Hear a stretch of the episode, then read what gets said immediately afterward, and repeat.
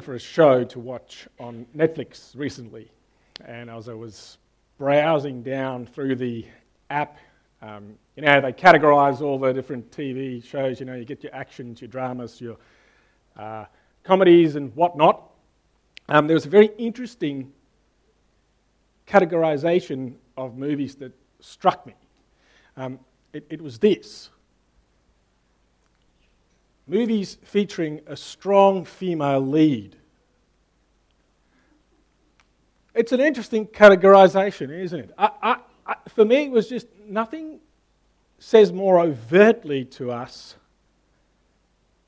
that Netflix has a cultural agenda that it wants to reflect. That, one of the great cultural mantras of our time the empowerment of women, among other classifications of society. This is top, the empowerment of women. That's the culture in which we find ourselves in.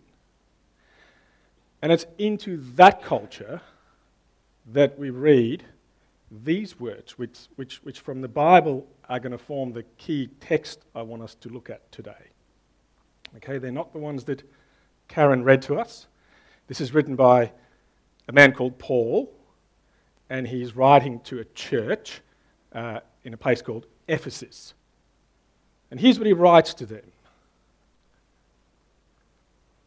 I do not permit a women to teach or to assume authority over a man. She must be quiet. For Adam was formed first, then Eve, and Adam was not the one deceived, it was the woman who was deceived and became a sinner. But women will be saved through childbearing if they continue in faith, love, and holiness with propriety.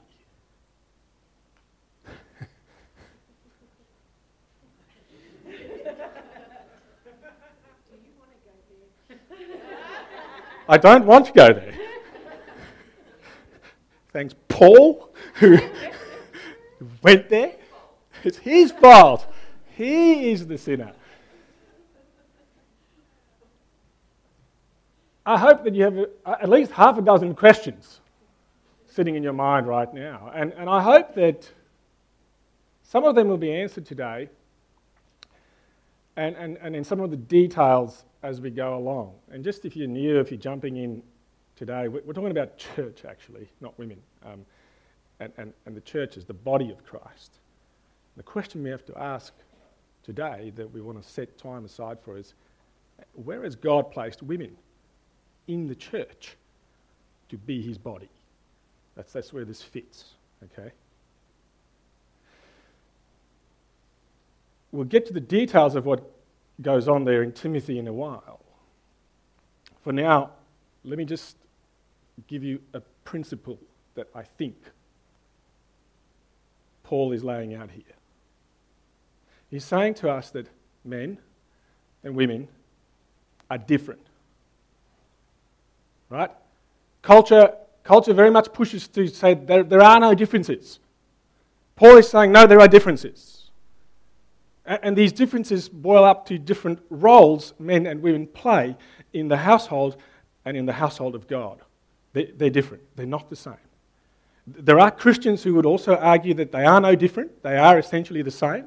One can do the role of the other, the other can do the role of the other. There are no differences, and I can't go down that interpretation and the reasons why today I don't have time.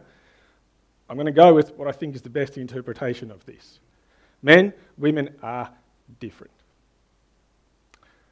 They are different, Paul says, because they always have been different. They were supposed to be different. Here's the significant thing about what comes out of these verses. Do you know where he goes? He says they are different because they were created to be different in the beginning. He goes back to a place in the Bible called Genesis. He goes right back to the beginning of mankind as, as Christianity understands it, where we read that God has created the world uh, and He has created it good and perfect. In it, he has put uh, Adam, who's a representative of uh, of men, of mankind, Eve, who's the representative of women in mankind. They are to live in this place under his fatherly authority.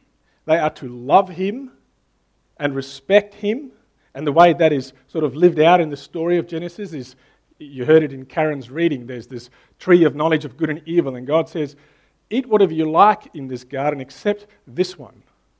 Obey me in this. Respect me in this. And then the story goes, as you read it, into the picture comes a different character. Uh, is represented by a snake in this story of Genesis and what went wrong with humankind. Satan. Satan challenges the teaching that God has handed down. Did God really say, Surely you won't die? Eve believes it. She passes on fruit to Adam. Adam believes it. They both fail, and things go badly for humanity. That's the story of Genesis. Okay? Here's the question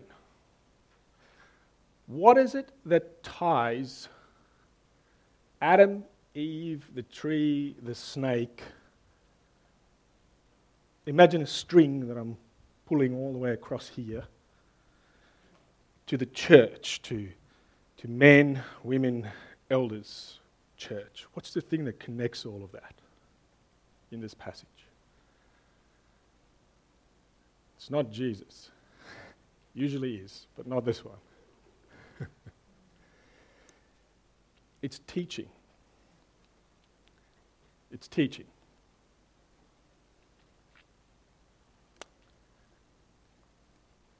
Adam's role, I believe, in Genesis was to be a teacher.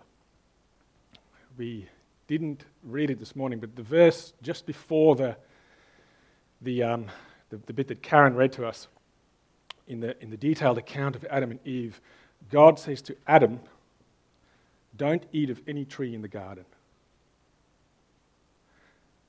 Eve was not created yet, she's not even there.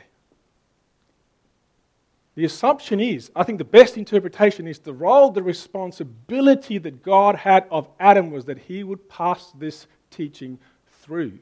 And Eve knew the teaching at the time of temptation. She quoted it back to Satan. So Adam presumably had done his job at least as far as that was concerned. But then, what happens in Genesis chapter 3?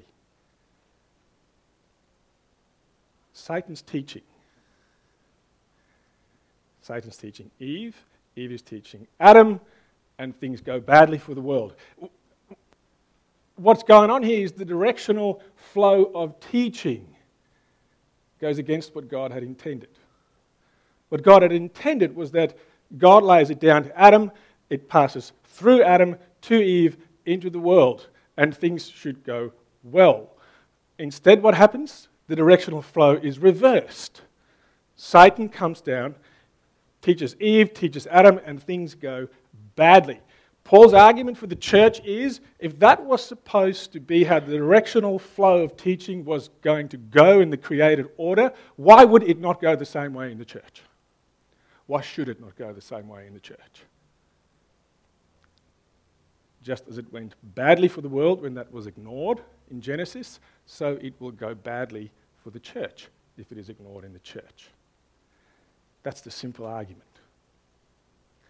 But you have, rightly, I think, three objections to this, which I want to touch on. The first one is quite important, the other two, equally important, but I won't spend as much time on. The first one is doesn't all this really bespeak of an inequality? Isn't this saying that Eve is less important or less valuable than Adam. Eve is an inferior being. Morally, and just as a person, it's, it's this two tiered system of humanity the important ones, the Adams, the lesser important ones, the Eves. Isn't this what you kind of get from this story? I put it to you that is impossible to get from this story. It's impossible because of how Eve is described as she is created. Did you pick in Karen's reading? Eve, Eve is described as a suitable helper. Our immediate reaction to that is helper is not as important as the leader. There's leaders and there's helpers, right? That's what immediately jumps to our minds. Utterly not the case in the biblical text. You know who's most commonly described as a helper in the Bible? An ezer. The, the, the, the, Hebrew word is an, whoops, I'm going backwards. Ezer. You know who's most commonly described as an ezer? God. Yeah, Holy Spirit in the New Testament. God is the ezer of humanity, and God, humanity needs the ezer. It depends on the ezer because it cannot live, thrive, be who it's supposed to be without God. the whole point of the Genesis story is that Adam is incapable of ruling and living and being in this whole Eden place that God has put him. He cannot do it without Eve. It is precisely because he's incapable, it's precisely because he depends on Eve that he needs Eve, that Eve is created in the first place as an Ezer. But not just an Ezer, that word suitable is also a very poor word in English, really. The word is kenegdo. And it's really three Hebrew words that are fused into one. And here's the basic meaning of that word kenegdo it's the idea of someone who stands before you, facing you, opposing you, not simply allowing you to go whichever direction you choose. Think with me for a moment. I, would love to think at this moment in the story of, of Genesis, where, where, where, where Satan comes in I'm speculating, but I'd love to picture Eve here in her full glory as an Ezer Kenegdo, being the one who says to Adam, Come on, man. Do your job. Fulfill your role. Eve is never called, by the way, to follow Adam outside the word and the will of God. In marriage, if you never follow Adam outside the word and the will of God. In church, you never follow the Adams, elders, outside the word and the will of God. And if they lead you there, you, you either kenegdo them. You push back. You help them to carry the teaching of God through. It is the only way in which the teaching of God will be carried through. If Eve is an Ezer Kenegdo who helps that teaching to be carried through. There is nothing inferior about this. There is nothing unequal about this. Different? Yes.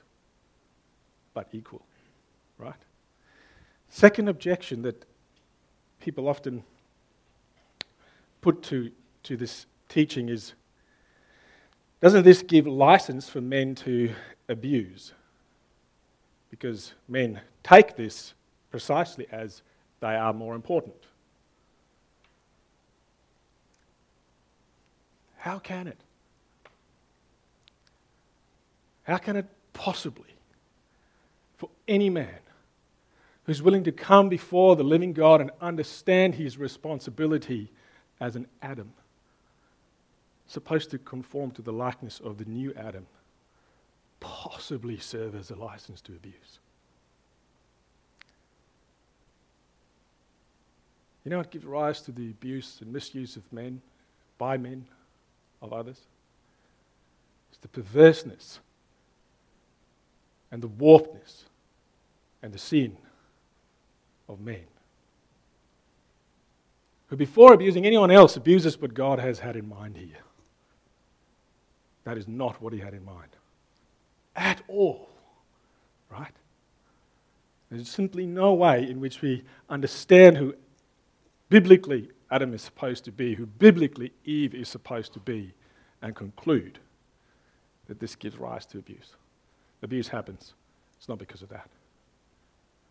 That goes the opposite direction. Imagine a masculinity in a culture who understood itself, where men understood themselves, to need to be like Jesus. Can you imagine that culture? Can you imagine when they're called to responsibility? This is who you created to be. Can you imagine a church like that? And where that role is carried through fiercely. And when it's not being done by Adam, where women fiercely oppose it and stand against it until it is done, it's astonishingly beautiful. And that is what God had in mind. That is what God had in mind when He created Adam and Eve. Third objection really comes from the Timothy verse. Um, women will be saved through childbearing. The outcry from women is this has been understood by cultures in history that the only thing women are good for is to bear children and raise them, because clearly, isn't it, this is what the Bible says, that women will be saved through childbearing, and therefore that places the parameters of the role of a woman in society and culture as a whole, which is utter rubbish. It is utter rubbish. Women in culture and society are not confined to anything. They can be prime ministers and lawyers and doctors, you name it. By the way, everything we're talking about here really applies to the family and the church, right?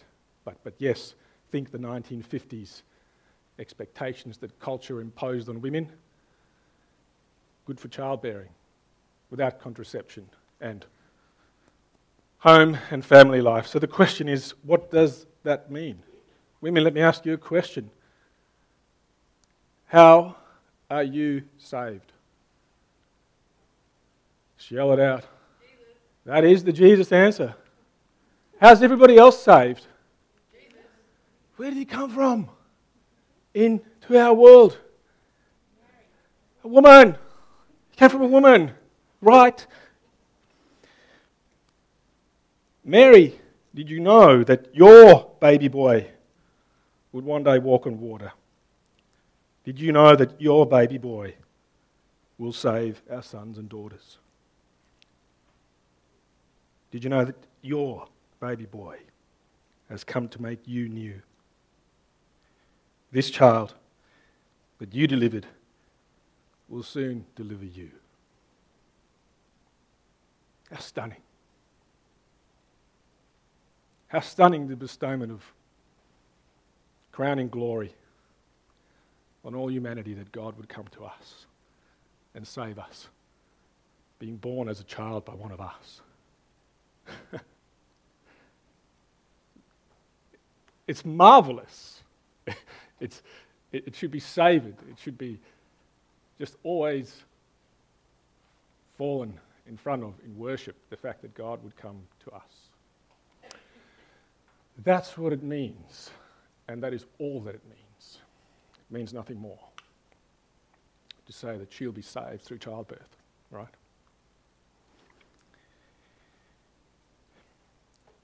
I've taken you through the reasons why Paul says men and women are different. We've answered some objections. Now let's, as we journey through to where we're going to conclude. So, what does it mean then? What does it mean for women as part of the body of Christ? And I don't want us to think along the lines of what are women allowed to do? It's such a stupid question because that bespeaks inferiority. The question is, what is God calling women to do? What has He created them for? In a powerful way, as part of His body, the church. That's where we need to think. Paul's statement, I don't permit a woman to teach, to assume authority over a man, she must be quiet, does not apply to all women in all situations in everything the church does. It's impossible. It's impossible for all the reasons I'll take you through now. Let's look at the New Testament briefly. Okay, we've been there. Let me introduce you to some women of the New Testament that all were not silent in the church at all. 1 Corinthians 11, verse 5. Every woman who prays or prophesies with her head uncovered dishonors her head. It's the same as having her head shaved. Now, ignore all the head stuff. That's all cultural. That stuff is cultural. You can ignore that. But look at the implication here. Every woman who prays or prophesies, those are speaking things, right? Speaking in the church. I would argue teaching. We read in Acts 21 of a guy named Philip. He, Philip. he had four unmarried daughters who prophesied. We read in Luke there was a prophet called Anna. And we spoke about prophecy a few weeks ago, what it is and how it might come to build up the church of God. Can't go into what it is today, but we need to think about how it's alive in the church today. And let's be very clear God is calling women to build the church up through it. It's clear. Right? Euodia Syntyche. These are women who are described as having contended at my side, Paul says, in the cause of the gospel. I believe they were missionaries, evangelists. Timothy is described as a person who contended by Paul's side. Do the work of an evangelist, Timothy. You who contend by my side, you stand up. Your part of the body of Christ is to teach the gospel, to speak the gospel to those who don't know it. That's where you belong, that's where you must do. The body depends on it. It cannot be the body without it, right? I commend to you our sister Phoebe, a deacon of the Church of Shen Shrey. We'll talk about deacons in a few weeks' time, but Stephen, the first martyred deacon in the church, what was one of the key qualifications of a deacon in Acts? Anyone remember? We don't quite uphold that in our church life, but what did a deacon have to be able to do? Share the gospel and teach. Imagine Stephen's sermon at the point where he gets martyred. He teaches and he preaches a phenomenal message in the face of those who stand ready with the stones to be thrown at him.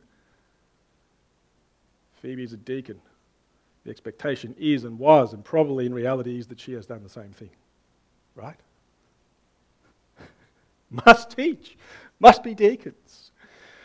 But now, here's the question. Actually, I'll get back to that in a minute. Let me go to the next slide first. The last woman I want to uphold to you in this church of Ephesus, into which Paul speaks these first words, we read one day there's a guy who comes along, his name is Apollos. He starts to teach and preach, but his teaching's wrong. And in that church, there's a couple. Their names are Priscilla and Aquila. Priscilla, they're not mentioned in here. Are they mentioned in here? Yeah, they are. That's right. Priscilla is always mentioned first. In biblical language, that means she's the leader. She's the important one. She's the prominent one. They hear Apollos preach and they hear he's absolutely making a mess of what he's teaching. And what do they do? They pull him aside. They say, Hey, man, you got this wrong. Let us help you. Let us teach you. And I would fairly presume it's Priscilla who's taking the lead on this. Let me teach you, Apollos, so that you can carry the teaching through to the people of God. She ezers him. She kenegdos him. She models that to us beautifully. Our problem with teaching in the church is, is perhaps this, and this is where I want to pull that quote up just briefly, and then we'll finish.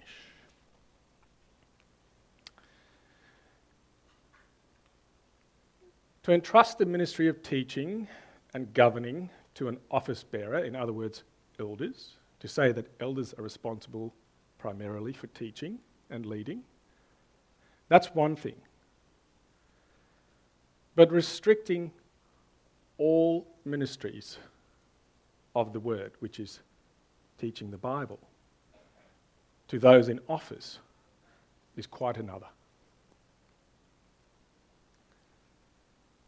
we have to think whether we place too much importance and emphasis on a 30 minute Sunday morning sermon.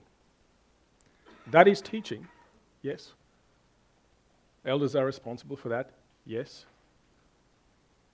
But it's so much more than that. There is so much more teaching to be done. The body depends so much more on women being involved in all those variety of other contexts of teaching for its faithfulness, for its fruitfulness, for the gospel and the glory of God, that it cannot be overstated. So, first of all, you have to understand, if you're a woman, that you are called to teach and speak the word of God if that is your gift.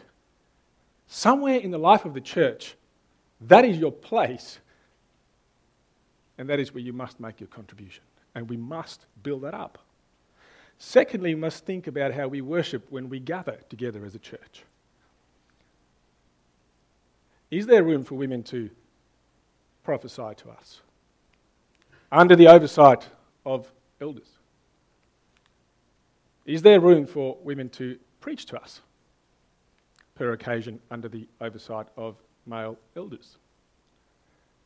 Some churches who hold to this theology say, no, there's something quite unique about the gathering of God, and men or elders should teach in it because that reflects what Paul says in Timothy. Others say, no, uh, not necessarily.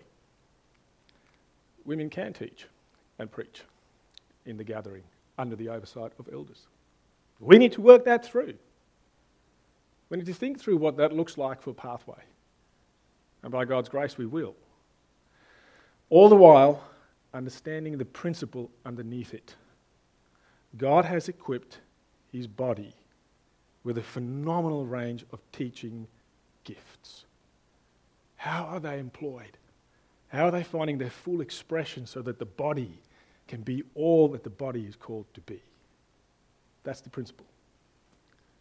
Now, let me finish off. There's a very real danger in all of this that we need to avoid. Probably the biggest danger of all. And that is the danger to confuse our worth and our value with our role or our gender. You are not your role.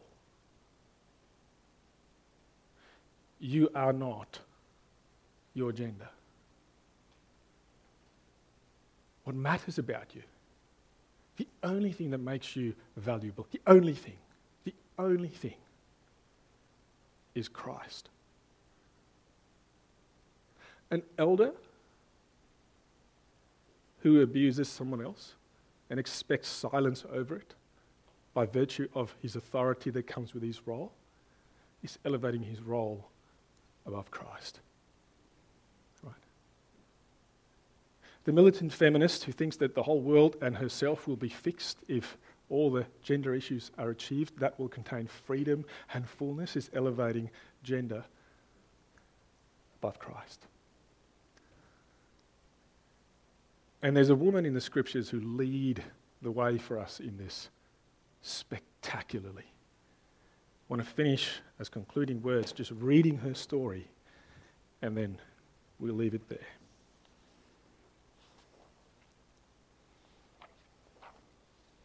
That's if I can find it. Here it is. Jesus was invited to dinner with some leading men. And a woman in that town who lived a sinful life learned that Jesus was eating at the Pharisee's house. So she came there with an alabaster jar of perfume. She stood behind him at his feet, weeping, she began to wet his feet with her tears. Then she wiped them with her hair, kissed them, and poured perfume on them. A little later, Jesus turned toward the woman and said to the Pharisee who's called Simon, Do you see this woman? I came into your house. You did not give me water for my feet, but she wet my feet with her tears and wiped them with her hair. You did not give me a kiss, but this woman from the time I entered has not stopped kissing my feet. You did not put oil on my head, but she has poured perfume on my feet. Therefore, I tell you, her many sins have been forgiven, as her great love has shown.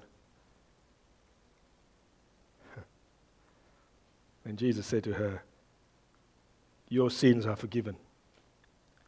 Your faith has saved you. Go in peace. See where peace comes from? Comes from adoring Jesus. Comes from elevating Jesus for who he is, for what he's done. Nothing else matters. Neither our roles nor our genders. Let's pray. Jesus, may we thoroughly and completely and utterly worship you. For those who are new, who are still figuring you out, maybe what the big deal is, I pray that you would enlarge yourself to them. For those of us who think we know you, but really we're more closely tied to our roles or our work in church. Lord, would you enlarge yourself in us too? So magnify yourself that we would be so at peace, so satisfied, and so selflessly seek in whatever way you call us to carry your teaching through as you've designed it to be. Oh God, I thank you for the women in Pathway to Life. Lord, I thank you for your spectacular work in them. I thank you for your spectacular work through them. And I pray that you would raise up from among them powerful, faithful, fruitful giants of the faith through whom you would glorify yourself in remarkable ways. I pray for our elders, our men at home. Forgive us for where we are so far from Adam, the Adam who you've created us to be. Help us, we pray. Instill in us what you had in mind for us. And we thank you so much that in all of this, you've promised to be faithful, to help, to be our helper. We glorify you, we love you. In the name of Jesus, Amen. We're going to sing one last song and then I'll be back up with a few announcements. Uh, and as the musicians come on up, um, yeah, come on up, guys. I, I just encourage you to hear the words of this song.